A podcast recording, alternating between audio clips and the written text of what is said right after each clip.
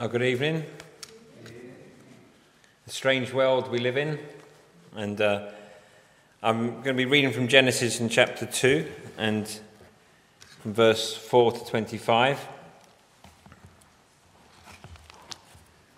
And uh, we live in a confused world, and the Bible has a lot to say about what so many people struggle with. And I've been studying Genesis and um, I make no apology about returning to it. I preached it in, in Lake Road a couple of weeks back. But we're in um, Genesis 2, and I'll read from verse 4. But let's pray before we start. Father, I thank you for your word. Holy Spirit, I pray that you would give me the words to say, that ultimately I would speak well of Jesus and his gospel, our only hope in life and death. In his precious name, Amen. So, Genesis 2 and verse 4 these are the generations of the heavens and the earth when they were created.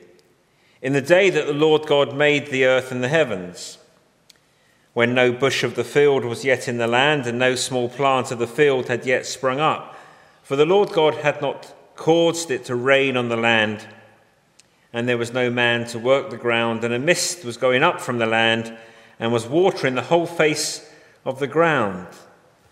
I noticed that on the way in. Then the Lord God formed the man of dust from the ground and breathed into his nostrils the breath of life, and the man became a living creature. And the Lord God planted a garden in Eden in the east. And there he put the man whom he had formed.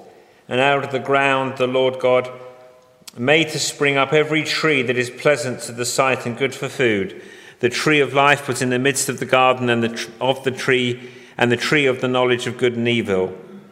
A, a river flowed out of Eden to water the garden, and there it divided and became four rivers. The first, the name of the first is the Pishon.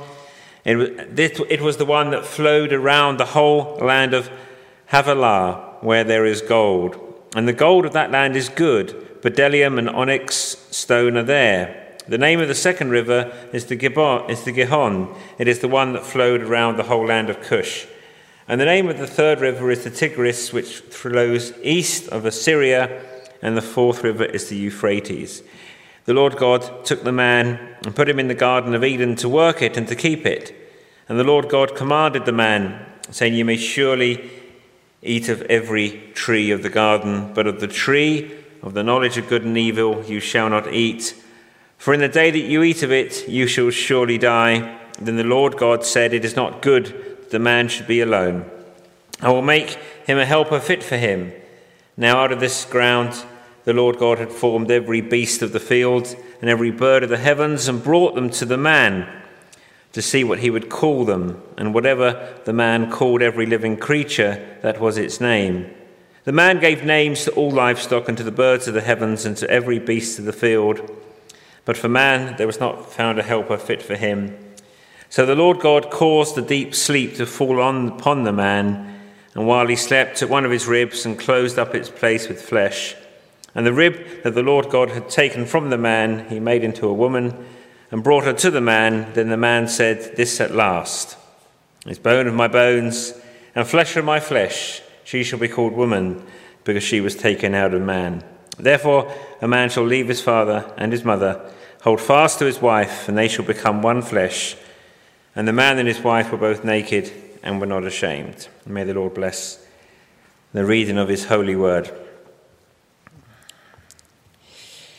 Genesis 2 is a picture of the way that things are supposed to be, and the way that things will be once again. In verse 4, we're introduced to the first of ten Toldoth sections in the book of Genesis. Uh, this is the generation. It's, there's 10 in the book of Genesis. The Hebrew word is Toldoth. And after the opening prelude to the symphony, when God created the heavens and the earth and all things in seven days, now we see the first of the Toldoths, the first of the generations. These are the generations of the heavens and the earth when they were created in the day that the Lord God made the earth and the heavens. Just note the reversal of the order there.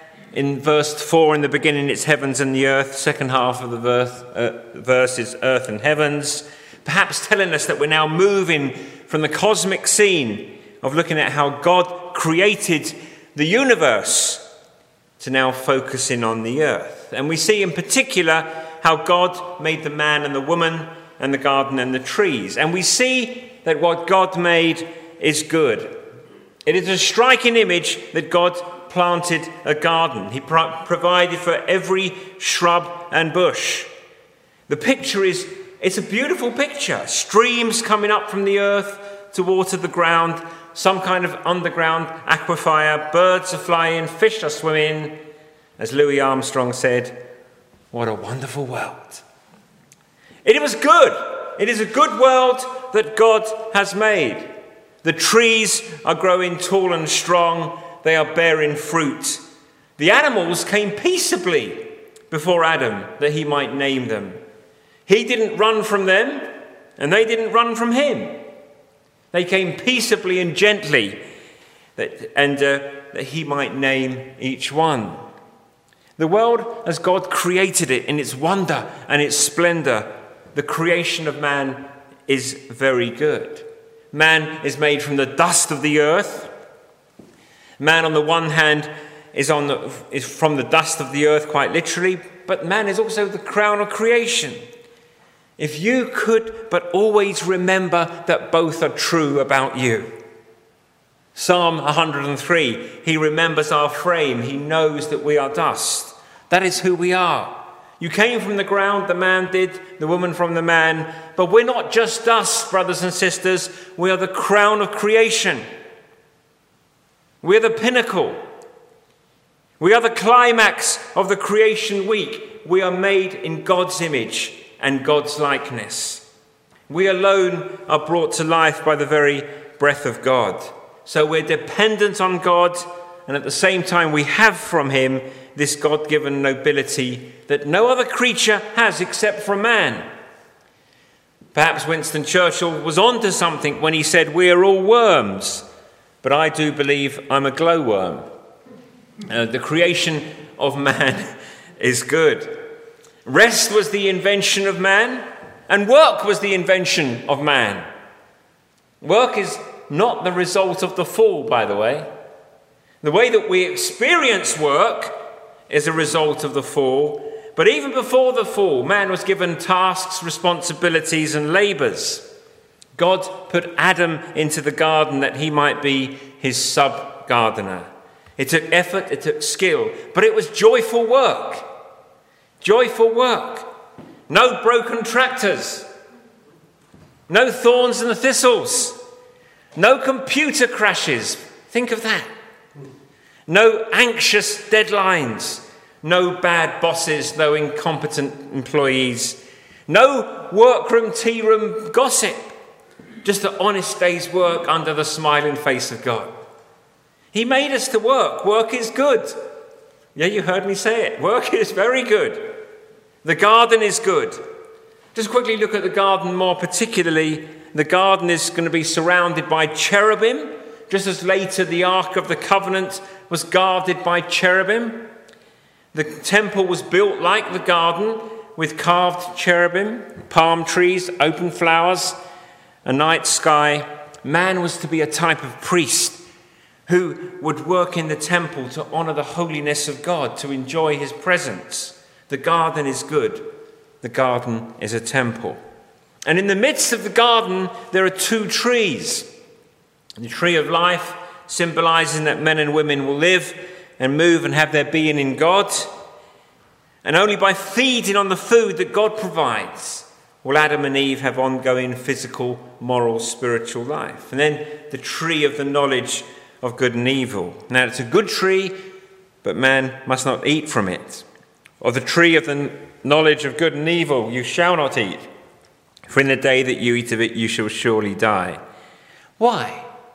What is wrong with this kind of moral discernment? Well, we read in chapter 3, verse 22 Then the Lord God said, Behold, the man has become like one of us in knowing good and evil. God means that Adam knew for himself what it was to stake out his own path. The tree was the symbol of moral autonomy, the right to decide for ourselves what is best for us. Eating it was not knowledge to gain information, but it was the experience to choose for yourself what is good and what is evil. And that is why the tree was off limits. It was a test of obedience. God saying, Will you trust me? Will you trust God? God provided a tree of life. And the first and so the first question was, Will you acknowledge that your whole life depends on me? I am the Lord God, your creator, your sustainer, your lawgiver, your ruler. You can eat of any tree, but this tree you may not eat. Why? Because you do not have the right to decide for yourself what is good and what is evil.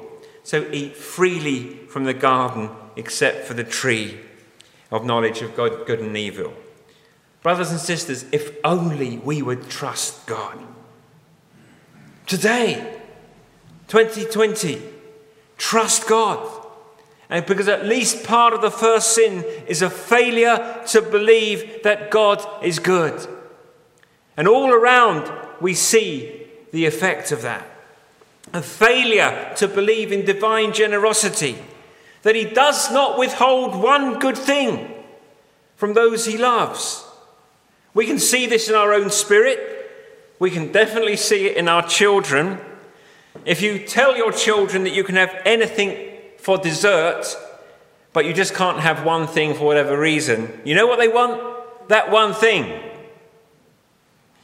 Why? Because they think that the thing that you're not letting them have must be the very best thing. It's doubting that parents know what is best for children. And they doubted that God knew what was good for them. They thought God is keeping something back. So, into this scene of paradise is a foreshadowing of what will happen when man tries to be God. All around us, we see the chaos of man trying to be God. We see the foreshadowing. If he tried to assert his own moral autonomy in knowing for himself good and evil, on that day there will be death. Physical death, yes, but more importantly, spiritual death. An end to all that is symbolized in the tree of life until God Himself makes a plan to redeem His people. There was beauty and there was delight everywhere in Eden. God looked, and behold, it was good. It was good. It was good. And on day six, it was very good. Which is why verse 18 is so striking. Because even before the fall, even in paradise, there was one thing which, if left undone, would not have been good. It was not good that the man should be alone. Now, we don't know if Adam was lonely or if he felt isolated, but God Himself declares that it is not good. There was a moment when there is a man and no woman, and God says, That is not yet good. Think about this every other aspect of creation had its counterpart. The day had its sun, the night had its moon, the waters had its fish, the sky had birds, the ground had animals, but the man did not yet have woman. That doesn't mean, brothers and sisters, that our lives are incomplete without marriage, because we know from the examples of the Lord Jesus and Paul that while marriage is glorious, a creation ordinance, it is not the norm for all. Singleness is precious in the sight of the Lord. But the focus here is in Genesis 2 is on the goodness of God in making them male and female. And I want you to notice three things, just three things that are good the sameness and the difference and the union. Three things that are good the sameness, the difference, and the union. The sameness. Both man and woman were created in the image of God. And that had profound implications that would have been radical for Moses' day. None of Israel's neighbors in the ancient world had a separate account for the creation of woman. No one elevated the status of women as the Genesis account does. We see from the very first chapters that woman is not a lesser creature. She is not in an inferior being. She has equal access to God. She's equal in worth and dignity. 1 Peter 3, verse 7 In Christ we are co heirs of the grace of life. Man and woman were given joint rule over creation. He says, Let them have dominion over the fish of the sea. Not let him, let them. The creation mandate is given not just to the man, but to the man and the woman. Together, God blessed them, plural. God told them, plural, to have dominion over every living thing. So the male Adam and the female Adam, and the Hebrew word for man is ha Adam. I'm sure Kevin can say it better than me, but ha Adam is the Hebrew word for man and mankind, but it's also going to be the name of the first male. So the male Adam and the female Adam were not made as a superior and inferior. They were created in the same image, they were meant to be interdependent. If you go down to chapter 2, verse 23, Adam exclaimed, She shall be called woman because she was taken out of man. It's a wonderful thing that the Lord, in the Lord's providence, that the play on words in Hebrew comes out in the play of, on words in English. In Hebrew, she shall be called Isha, for she was taken out of Ish. And she shall be called woman, for she is taken out of man. A woman is a female Adam, a womb, man. A human being with a womb to nurture life. Today, we are told that some people in TEDx talks, for example, that they want to spell woman going forward W O M X N. Something that says, no, we will never have the word man in the word woman. And it is out of step with what God created. It is out of step with the Bible. Because we're meant to see something about our mutual interdependence, that the Isha was formed out of the Ish, that the woman comes out of the man. And we lose all verbal recognition that the woman came from the man. The man was irreversibly connected to the woman. That's Paul's point in 1 Corinthians 11. In the Lord, woman is not independent of man, nor man of woman, for a woman was made from man, and man is now born of woman. I can promise you, if you are breathing tonight, you are born from a woman. It's just a fact. So rather than wanting to divide man against woman, the Bible wants to show interdependence. Every woman has her origin ultimately as Eve did from the side of man. She came from man. And every man has his origin from a woman even the Lord Jesus. So we celebrate their sameness, their equality, their interdependence is very, very good. But secondly, their distinction is good. Now, even though biology, neuroscience point to genetics, point to all sorts of innate differences between men and women, there are many voices in our world today that despise any notion of sexual distinction or gender difference. And in fact, the way that I'm talking tonight, a lot of people would have a problem with. The way that I just use two words interchangeably is found problematic by many people today.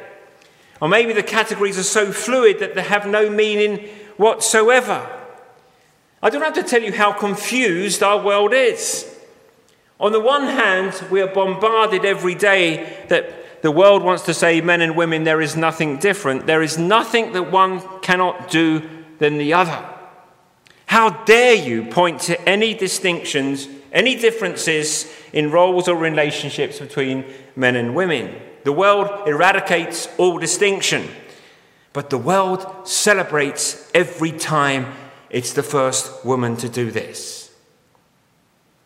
It celebrates. So at the same time, there is no distinction, and yet, absolutely, we must put the two in opposite corners from each other. Our world is confused. Notice within their joint rule, the man and the woman were given different tasks and created in different realms. Verse 15 the Lord God took the man and put him in the Garden of Eden to work it and keep it. Adam was created outside of the garden and charged with cultivating it and protecting it. A protection under which the woman was meant to flourish. The man was created outside the garden, Eve was created in the garden, suggesting, as one author puts it, a special relationship to the inner world of the garden. The creation mandate, filling the earth, subduing it, having dominion, applies to both, but asymmetrically. It applies to each in a different way. It is a biological fact that the man is endowed with a greater biological strength. What I'm saying here is largely not prescriptive, but we have certain postures and patterns, meaning this is the design in which God made man and woman. And though it is frustrated by sin, we're meant to flourish in embracing these postures and patterns. Remember, I said at the outset that we're to trust God. What God has designed is very, very good. It's when we get involved that it gets messed up. Paul in 1 Timothy 2 will make the point that the man was created before the woman, and it often seems strange, but the point is not that he made Adam first so he likes Adam best, or he is the most important. The order matters because it indicates Adam's position in the creation narrative as protector. And Eve's position as coming from the man's protection, made from his side to be protected, and from his side to be his supporter. And that is the point made in verse 18 I will make him a helper fit for him. Now, helper is not a demeaning term. You know who in the Old Testament is most often called a helper? God. Exodus 18, Psalm 33, Psalm 146. The word is Ezer, helper, Ebenezer.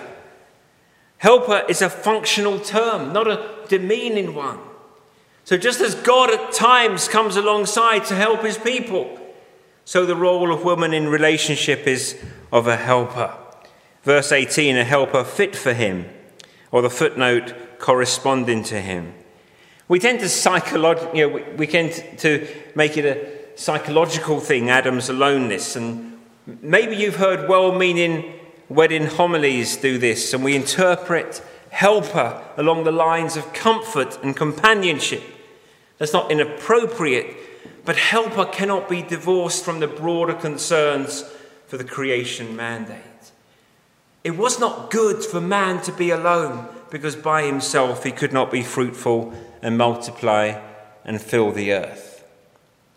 The two books that I've read. One is from, from a Christian perspective, but one is from a secular that says in, in the future, in the future, the only families will be having children will be religious families. You know, because, you know, I mean, the way that the world is going, you can order children. But, you know, but religious families in the future are meant that the only families who will have children in the future will be religious families. That's that is the forecast, one by a secular, and, you know, and, and not only Christian, obviously, but religious families. It's not good for man to be alone because by himself he cannot multiply and fill the earth. That is a fact. So here again we see the complementarian nature of male and female. You see, if Adam's aloneness was only psychological and he needed a companion, I can tell you that God would have given created a, back, a black Labrador because a black Labrador is the best companion in the world. I promise you. Sorry, and uh, please don't tell my wife I said that, but you understand what I mean. Uh, if he just needed help to till the garden, why not just make him a muscle bound man to help him alongside it? Or give Adam oxen, or a fraternity of manly friends, all which have been useful.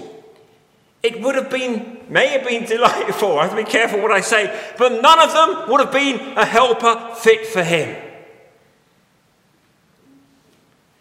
A helper corresponding to him, because it would have not helped the man fulfill the task of producing and rearing children. If mankind is to have dominion on the earth, there must be a man to work a garden, there must be the woman to be his helpmate. But there are a few other things here about the distinction. Adam is reckoned as the federal head, the representative. Adam was given the initial command regarding the tree of the knowledge of good and evil. Eve was tempted by the serpent, but Adam is addressed first because he is the federal head of the human race. Why is it that Eve actually technically sinned first? Does Paul make the arguments in Romans 5 that sin came into the world through one man, Adam. Because Adam sinned in Eve's sin, because Eve's sin was a failure on Adam's part.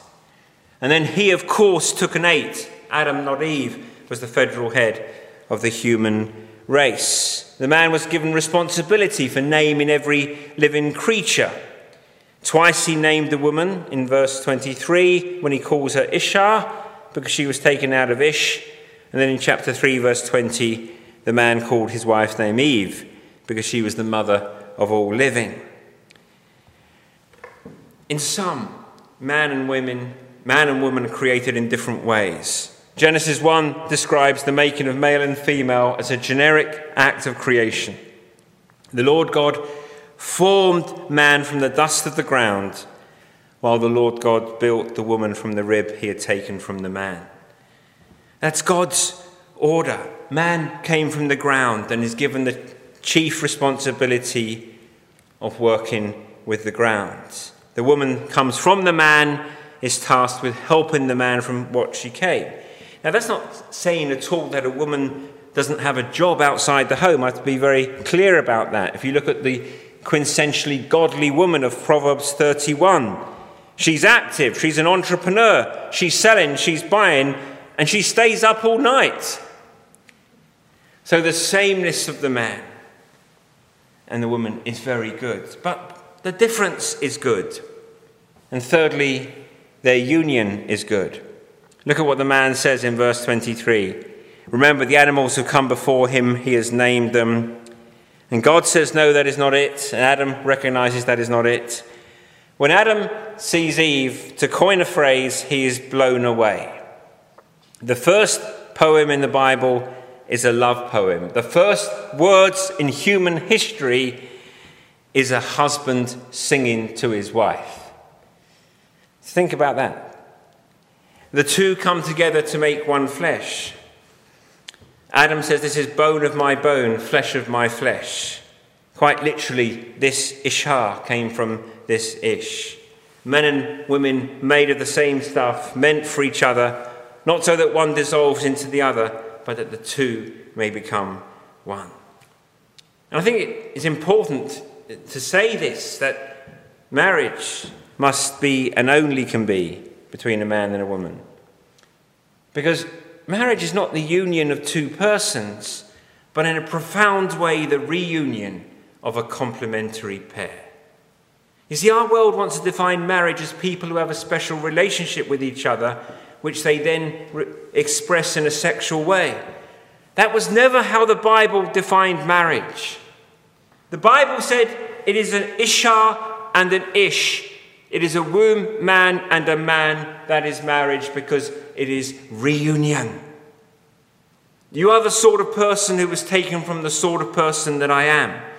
You are my rib, you are my Ishar, and we come together in a reunion fitted to be fruitful. You can't reduce marriage to purely procreation, and we know on the other side of the fall of not having children, but marriage is the sort of relationship where the man and the woman ought to produce offspring in fulfillment of the divine mandate.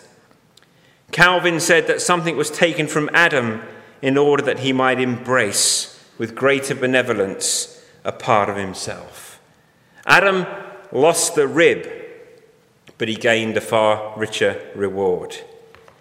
Adam was rendered complete by his wife. Matthew Henry, the Puritan, though probably not the best exegesis, had lovely theology to say when he said, The woman is not made out of his head to top him, nor out of his feet to be trampled on, but out of his side to be equal with him, under his arm to be protected, and near his heart to be loved. Isn't that beautiful? That is simply beautiful. In marriage, the man leaves his family and holds fast to his wife. Verse 24 with everything that we've seen about the man being the head of the household, the man being the federal head of the human race, would you not expect it to say that the woman leaves her parents and holds fast to her husband?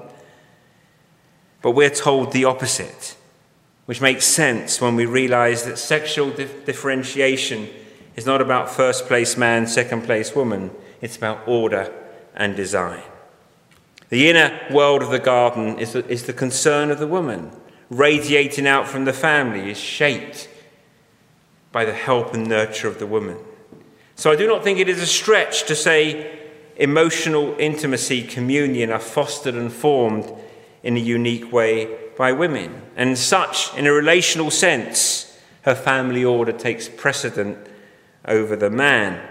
The woman is the one through whom the bonds of relationship and communion are fostered. And I know this to be true. The husband is often just along for the ride. I'm glad my wife has friends so I can have some friends too. But of all the things that are good in the garden, God spends most of the time showing us that the design of male and female is good. There's co equality, but there's difference and distinction, which makes what they're coming together so amazingly good. I wanted to paint you a picture of how good it is what God has done. It is good. It is very good.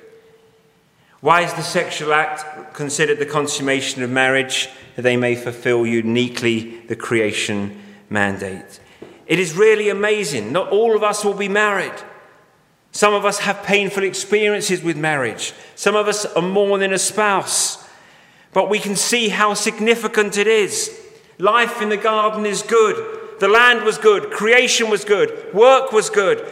Male and female was good. It was good.